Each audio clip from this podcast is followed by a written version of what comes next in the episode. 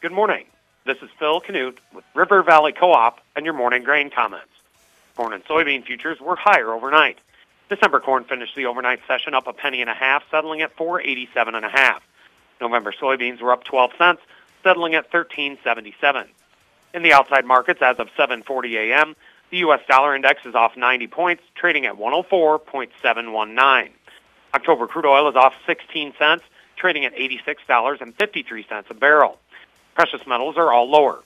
Industrial metals are mixed. The electronic mini Dow Jones is off 84 points, trading at 34,596. Soybeans were the upside leader overnight with light trading volume. Futures were supported by larger than expected reductions in crop conditions ratings on yesterday afternoon's crop progress and conditions report.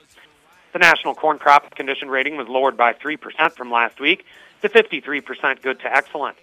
This figure is one point below the average trade estimate, is one point below last year at this time, and is seven points below the five-year average. The national soybean crop condition rating was lowered by five points from last week to 53% good to excellent. This figure is two points below the average trade estimate, four points below last year at this time, and is seven points below the five-year average.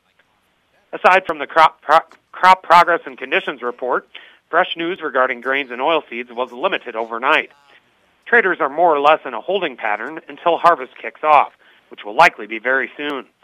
By the middle of September, expect the trade to be in full-blown harvest mode, monitoring true yield reports from the field and reacting accordingly.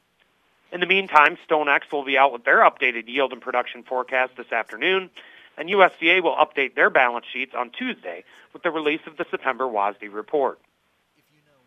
Yesterday, the funds bought 5,000 contracts of corn, sold 1,000 contracts of soybeans, and bought 2,000 contracts of wheat. They are now estimated to be net short 87,130 contracts of corn, net long 67,890 contracts of soybeans, and net short 80,810 contracts of wheat. From a chart perspective, December corn finds initial support at the overnight low, 485, followed by 480, and then the two-year contract low charted on August 16th, 473 and a half. Initial resistance is at the overnight high, 489 and a half, followed by 499 and a half, last week's high charted on Tuesday, and then of course the psychological $5 mark. November soybeans find initial support at 1370, the overnight low, followed by the two-week low charted yesterday, 1358, and then 1350. Initial resistance is at 1381, the overnight high, followed by the psychological $14 level, and then 1409 and a half, the one-month high charted last Monday. Opening calls are higher.